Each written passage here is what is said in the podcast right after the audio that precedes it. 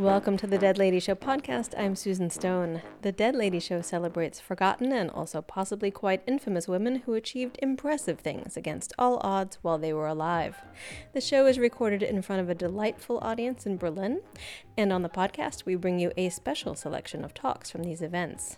Wherever you might be joining us from, we're so glad you found us. We have an adventurous tale for you this time, and a bonus lady at the end. Here with me to help us get started is Dead Lady Show co-founder Katie Derbyshire. Hi there, Katie. Hello, Susan. Katie, please, could you introduce our lady for today? Yes, we're going to learn all about the self-educated, intrepid Victorian explorer Mary Kingsley, who journeyed through West Africa in full Victorian morning dress, as you do, or Or you don't. Well, I don't. You will want to see this, though. And uh, photos of Mary and links to her books are on our website, dead lady show dot com. Uh, now, Katie, who is our presenter? Ah, well, it's my co-partner in crime, uh, charming Dutch Dead Lady Show co-founder, Florian Duijsens, who is an editor, a translator, and a writer. And he's very good at his job. So, um... Actually, this particular presentation on Mary Kingsley was recorded at a special event, the Dead Ladies Salon, a smaller, more intimate gathering here in Berlin. And since it was hosted by our dear friend Sebastian in his apartment, you might catch a few sounds that we don't usually have in our recordings. uh, this includes a random doorbell and a burbling baby. The baby didn't enjoy it as much as the adults. No, I think it left at halftime.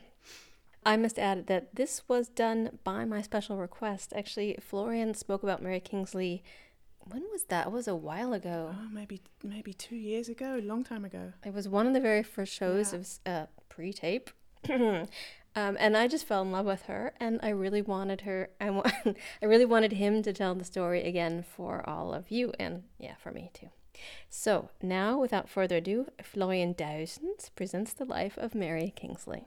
So um, I first came across Mary Kingsley when I was reading a list of intrepid Victorian lady explorers that sent me immediately into a Wikipedia tailspin, as I'm sure you've all had before happen. I, I encountered, for instance, uh, Isabella Bird. This is Marianne North and Fanny Bullock Workman. Um, who climbed the Himalayas and planted a placard at the top saying, "Votes for Women." uh, but I was immediately intrigued when I read about Mary Kingsley, who was traipsing through the mangrove forests of West Africa in full Victorian garb, mainly through land that now belongs to Gabon and the Democratic Republic of Congo. Uh, she was also the first Western woman to climb the four thousand meter high Mount Cameroon. Instead of a placard or a flag, what Mary did is she left her calling card at the top. Reading her work, it's immediately clear why her first book propelled her to fame and a hectic lecture schedule. Her reporting is sharp and slightly ironic in tone. See, for instance, this brief story that I'm about to read you about the pitfalls of traveling through the jungle on foot. About five o'clock, I noticed a path which I'd been told I should meet with, and when met with, I must follow. The path was slightly indistinct, but by keeping my eye on it, I could see it. Presently, I came to a place where it went out, but appeared again on the other side of a clump of underbush fairly distinctly.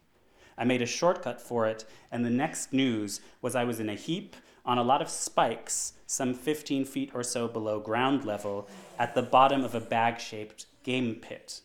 It is at times like these you realize the blessing of a good thick skirt. Had I paid heed to the advice of many people in England who ought to have known better and did not have to do it themselves, and adopted masculine garments, I should have been spiked to the bone and done for. Whereas, save for a good many bruises, here I was with the fullness of my skirt tucked under me, sitting on nine ebony spikes, some twelve inches long, in comparative comfort, howling lustily to be hauled out.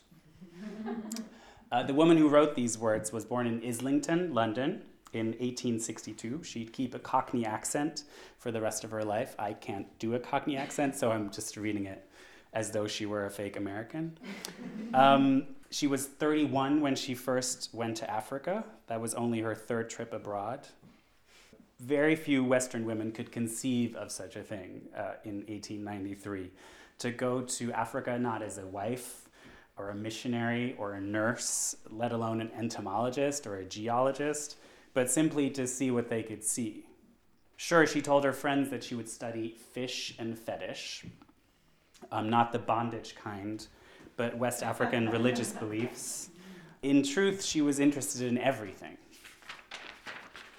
This icon, for instance, Mavungu, from the Kingdom of Kakongo, now at the Pitt Rivers Museum in Oxford. Uh, Mary bought it from Portuguese settlers who'd confiscated it from um, the natives, and she placed it in her entrance hall. So it was the first thing you saw. So this is a, like a nail icon. You've seen one of these before, I think. So what made Mary, who had never traveled much before, decide to go exploring? She writes, "The whole of my childhood and youth was spent at home, in the house and garden. The living outside world I saw little of and cared less for, for I felt myself out of place at the few parties I ever had the chance of going to, and I deservedly was unpopular with my own generation, for I knew nothing of play and such things. But this was not a superiority of mind in me at all. The truth was I had a great amusing world of my own other people did not know or care about. That was in the books in my father's library." Now, though her brother was schooled very, very expensively, Mary got no formal training. Um, her only training was in German, uh, teaching herself Sanskrit, Latin, chemistry, all from her father's books. The house was cramped. You can see it in this picture here. This is in Newgate. They've moved from Islington to Newgate. All but the front windows bricked up to save on heating. Uh, and it was filled with her mother's dogs. Now, already unusual as a kid, Mary uh, instead kept a fighting cock called Attila. Uh, now, her wig-wearing atheist father was home only two or three months a year, working as a private physician to royals and aristocrats. She'd later learn and keep secret that she was born, in fact, of a shotgun wedding between him and his cook. Whoa. Uh, Mary found Mary found solace in her dad's books on ethnology, exploration, and natural history. And perhaps because she wasn't concerned with any one particular field, Kingsley's writing sparkles with wit. Here she is on encountering a pod or a bloat or a crash, um, as they are called, of hippos in her canoe. One immense fellow, hearing us, stands up and shows himself about six feet from us in the grass, gazes calmly and then yawns a yawn a yard wide and grunts his news to his companions, some of whom, there is evidently a large herd, get up and stroll towards us with all the flowing grace of pantechnicon vans in motion. We put our helm paddles hard a starboard and leave that bank. These hippos always look to me as if they were the first or last creatures in the animal world. At present, I am undecided whether nature tried her prentice hand on them in her earliest youth, or whether, having got thoroughly tired of making them delicately beautiful antelopes, corallines, butterflies, and orchids, she just said, "Goodness, I'm quite worn out with this finicking work. Here, just put these viscera into big bags. I can't bother anymore." As we heard earlier, she dressed like a maiden aunt, even in the deepest jungle, and at lectures would wear an old-fashioned black high-necked shirt, a long black skirt, and a small black fur bonnet. At some venues, she was not allowed to speak, as she was a woman, instead being forced to sit in the audience to hear a man read her lecture, which we're slightly repeating here, obviously, but we acknowledge it.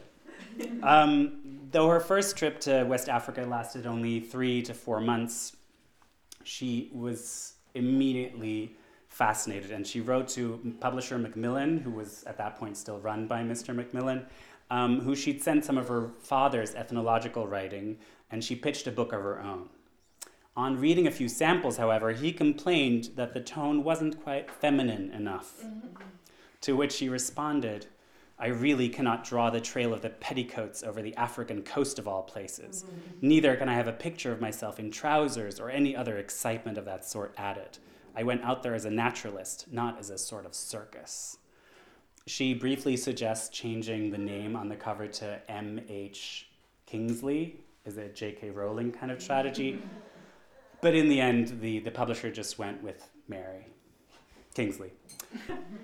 Reading her excellent biography by Dea Birkett, I began to see a different side of Kingsley's, ones that struggled with the conventions of British life. Writing as she did to a friend that her actual reason for heading to Africa was that she was, and I quote, dead tired and feeling no one had need of me anymore when my mother and father died within six weeks of each other in ninety-two and my brother went off to the east. I went down to West Africa to die. West Africa amused me and was kind to me and was scientifically interesting and did not want to kill me just then.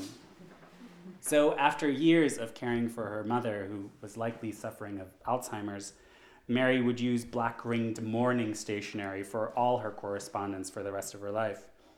She never married, and she wasn't the only one. In the eighteen nineties, a quarter of all British women would never marry. The first two times she went to Africa, between eighteen ninety-three and eighteen ninety-five, she would go to, for eighteen months altogether. The idea of a woman traveling through Africa alone, meaning with like nine local guides, uh, was so outlandish, and the Western population at that time was so small, uh, that Kingsley was basically free to do as she pleased. Like, there was no one there to police her. Uh, she paid her own way by engaging in, in trade along the way.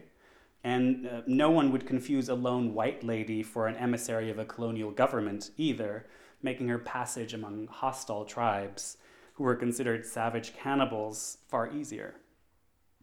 As for being an unaccompanied female, every time someone would ask where her husband was, which was, of course, every day, she'd say, "I am looking for him," and point in the direction she wished to travel.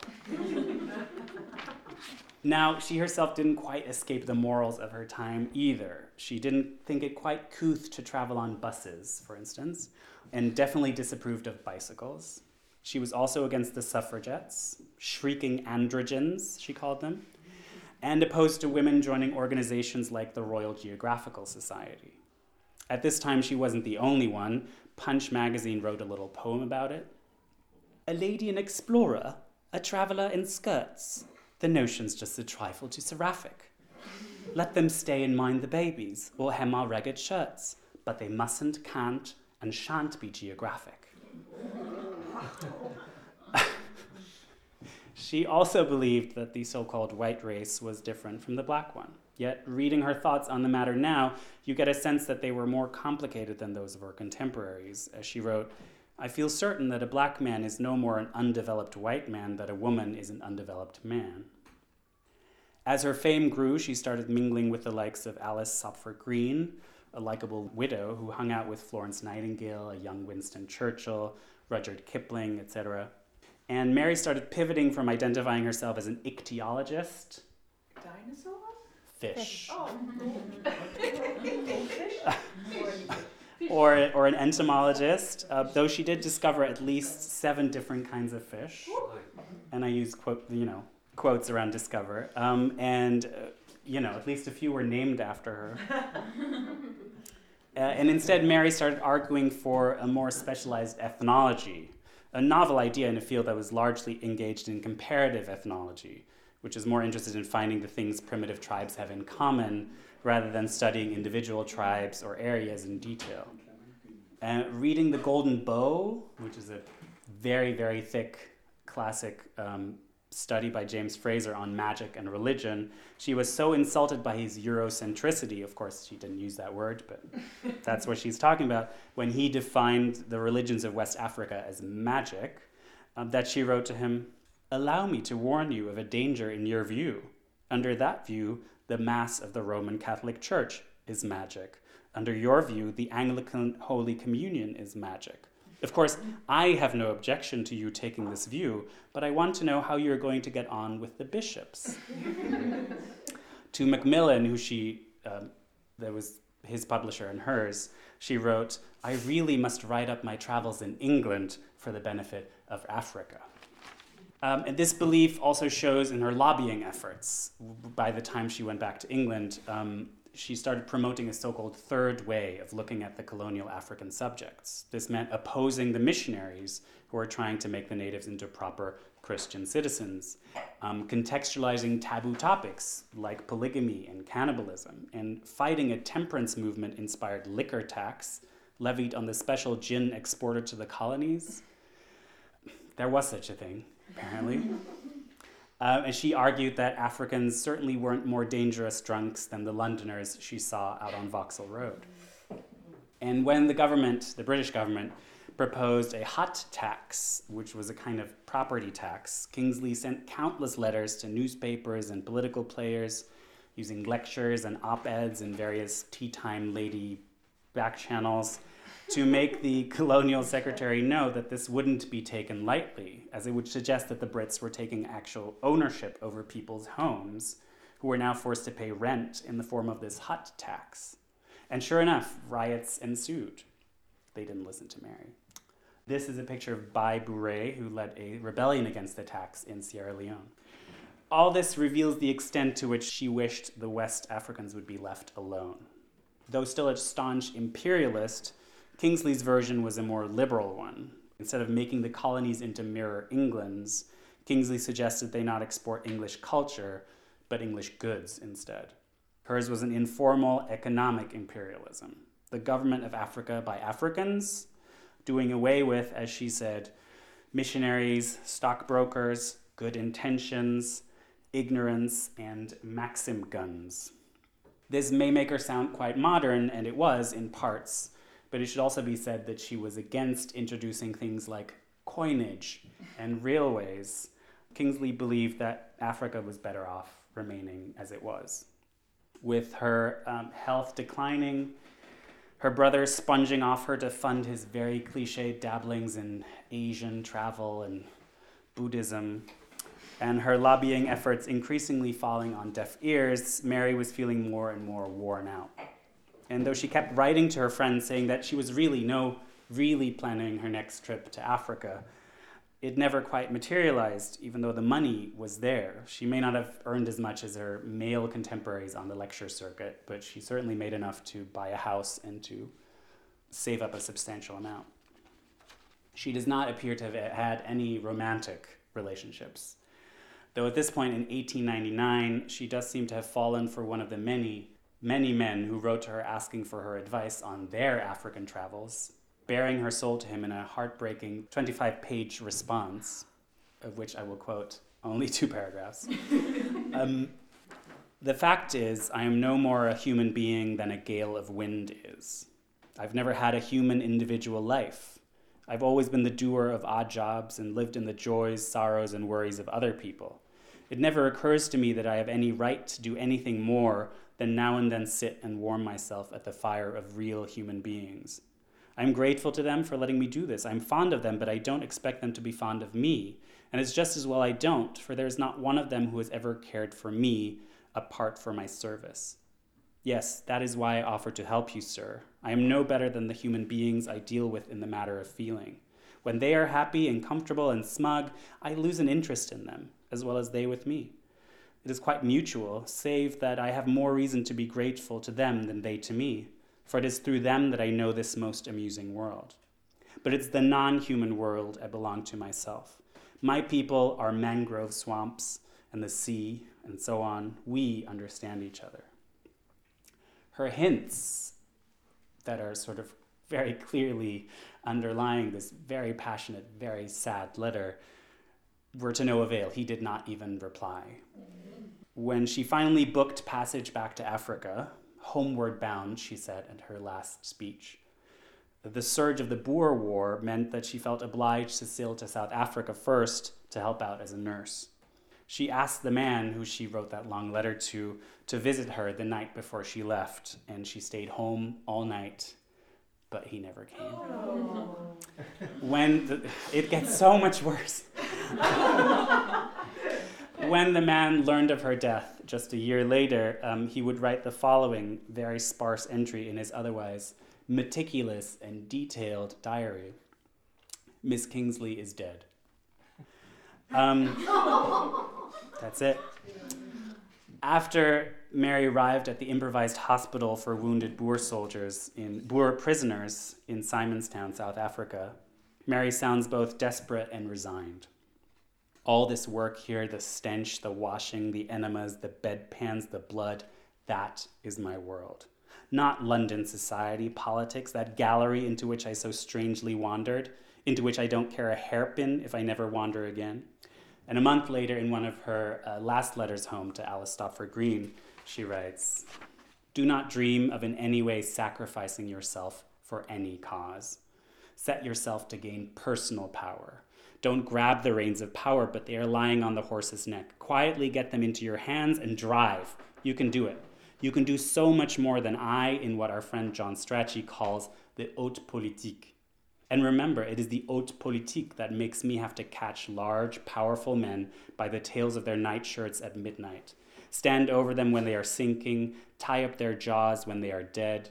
Five and six jaws a night have I had to tie up of late. Damn the haute politique." Within a few weeks, in June nineteen hundred, she'd be dead of complications from the typhoid fever raging in the camp. She was almost thirty-eight and buried at sea.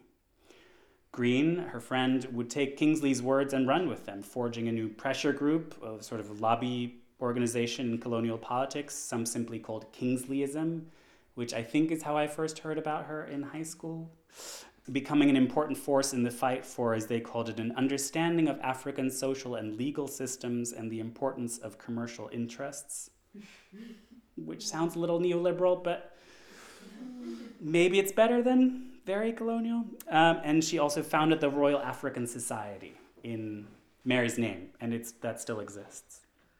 Most memorials at the time, however, were patronizing, with one women's magazine saying, "For all her courage, her almost manly strength, there was an intense femininity about her. Everything a good housewife should know, she did. Her father refused to allow his daughter to learn German until she had thoroughly mastered ironing and starching." uh, her shitty brother, Charlie, would half-heartedly promise Macmillan a biography that he cashed the advance on but never delivered, um, squandering her substantial fortune as well as their parents and then dying in a hotel in Minehead. Mm.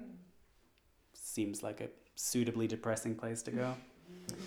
But I'd like to leave you with a reminder to read the excellent biography that I mentioned earlier by Dea Birkett, um, to read Mary herself. There's even, this is like seven hundred pages, this book. It's enjoyable, but it's seven hundred pages. There's also a tiny little penguin edition of the Hippo Banquet that you could start with that is maybe an easier in. And there's also One Dry Season by Caroline Alexander, um, a writer who followed in Mary's footsteps about one hundred years after Mary did, and, and sort of actually managed to, to find most of the places that, that Mary describes, also proving that she actually went there, because of course there were many men who doubted her. And I would like to close with one of my favorite passages about her time traveling on the Ogowe River in what is now Gabon. "While the men were getting their food, I mounted guard over our little possessions, and when they turned up to make things tidy in my hut, I walked off down to the shore by a path which we had elaborately avoided while coming to the village, a very vertically inclined, slippery little path, but still the one whereby the natives went up and down to their canoes, which were kept tied up amongst the rocks. The moon was rising, illumining the sky, but not yet sending down her light on the foaming, flying Ogowe in its deep ravine. The scene was divinely lovely. On every side, out of the formless gloom, rose the peaks of the Sierra del Cristal. Tomanjauki, on the further side of the river, surrounded by his companion peaks, looked his grandest, silhouetted hard against the sky. In the darkness round me flitted thousands of fireflies, and out beyond this pool of utter night flew by unceasingly the white foam of the rapids. Sound there was none save their thunder. The majesty and beauty of the scene fascinated me, and I stood leaning with my back against a rock pinnacle watching it. do not imagine it gave rise, in what I am pleased to call my mind, to those complicated, poetical reflections natural beauty seems to bring out in other people's minds. It never works that way with me. I just lose all sense of human individuality, all memory of human life with its grief and worry and doubt, and become part of the atmosphere. If I have a heaven, that will be mine.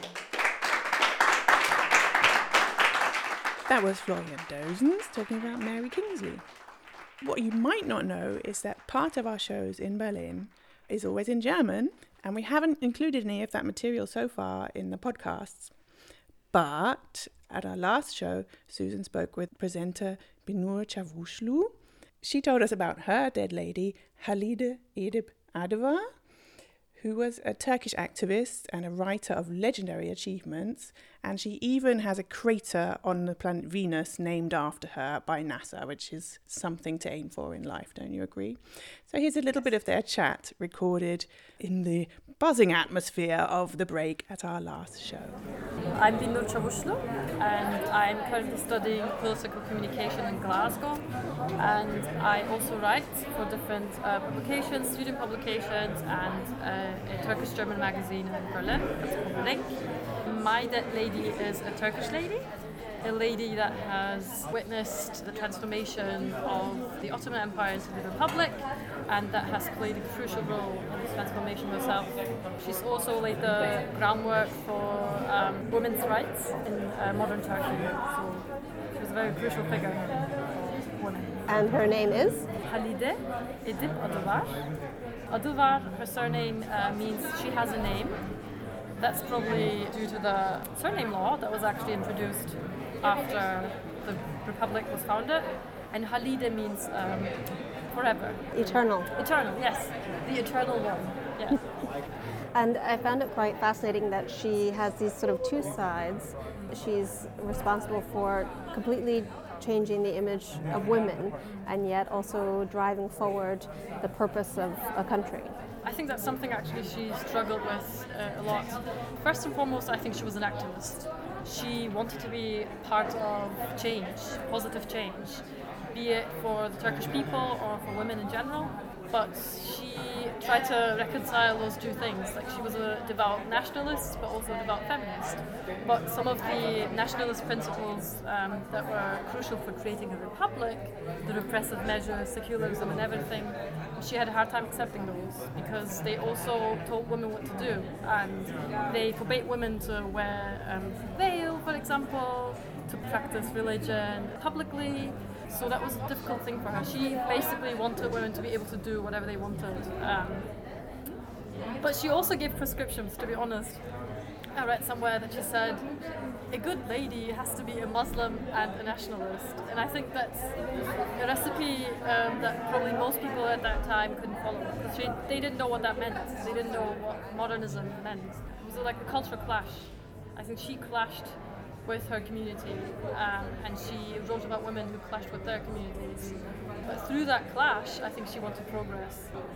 And she was also very hands-on. I mean, she was involved in teaching women and having women who were educated teach other women. And we also saw this great picture of her with a rifle on her shoulder. Yeah, so she uh, was such a uh, strong nationalist that she thought, I can't just sit here and watch things happening.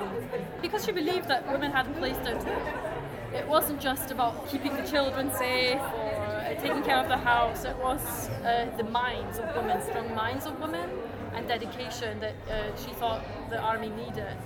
So she went there, and a lot of the pictures that we showed in the show show her amongst a lot of men. She's the only woman there. Um, she also took important positions at the military. She gave commands, she made plans, she uh, was involved in a strategy uh, of it all, and she fought.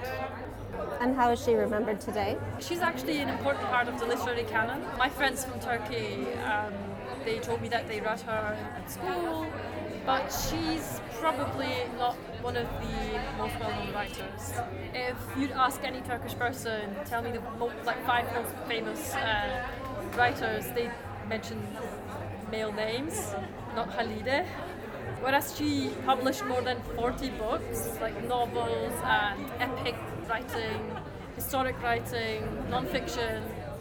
she's still being read, but not like she's not highlighted, I think, in a sense, in the way that she deserves to be. She's still recognised, but the, the reason why I chose her um, for this presentation is because I think she's quite, like, she is well known. Like, her name is known in Turkey, but I want more people to know about her, because uh, I think people know a little bit about the history of Turkey, you know, the uh, fall of the empire and the reconstruction, the modernism and everything, but they think of it in terms of politics and military, but there was like grassroots activism happening, and this woman was part of it. So I want people to know her name. Um, she learned from a lot of movements, but um, improved them in the sense that she uh, accepted ethnic and religious minorities in her organisation. And so she's been also um, remembered on a postage stamp. She has this great crater named after her on Venus. And you mentioned that she had, there was a bust made and placed uh, where she, in the square where she gave a famous talk, but it didn't stick around too long. Tell us what happened. So they created this bust to just, just com- commemorate her um, achievements. I believe it was in the seventies, but it only stuck around for three days. I guess she's a contested figure because she had this fallout with uh, Atatürk. She was considered a dangerous mind, and I believe a lot of strong Kemalists and strong nationalists today just thought of her as this dangerous person, uh, maybe too open-minded for her own sake. So that's, that bust was uh, blown up, but another bust was just created recently, a couple of years ago. Yeah, so that's still around. Uh, I do think that there should be more. Uh, she should be commemorated everywhere. And thanks again to Binnur Çavuşlu for that summary of the life of Halide Edib Adıvar. Which lady would you like to see get a little more attention? Let us know via Twitter, Facebook, or Instagram at Dead Lady Show, or drop us a line at info at deadladyshow.com. Our show notes, composed by the charming Katie Derbyshire, uh, will include photos of Mary and Halide, and possibly a couple hippopotami if I have my way, and they await you eagerly at dead lady show dot com, which is also home to our Hall of Dames, a list of all the ladies we have ever featured, or pretty much. Our theme song is Little Lily Swing by Tritachion, which you can find on SoundCloud, which also hosts all episodes of the Dead Lady Show podcast. We're, of course, on Apple Podcasts, Stitcher, Radio Public, Acast, Pocket Casts, and Google Play Music. Thanks to Katie and all of you for joining us. I am Susan Stone.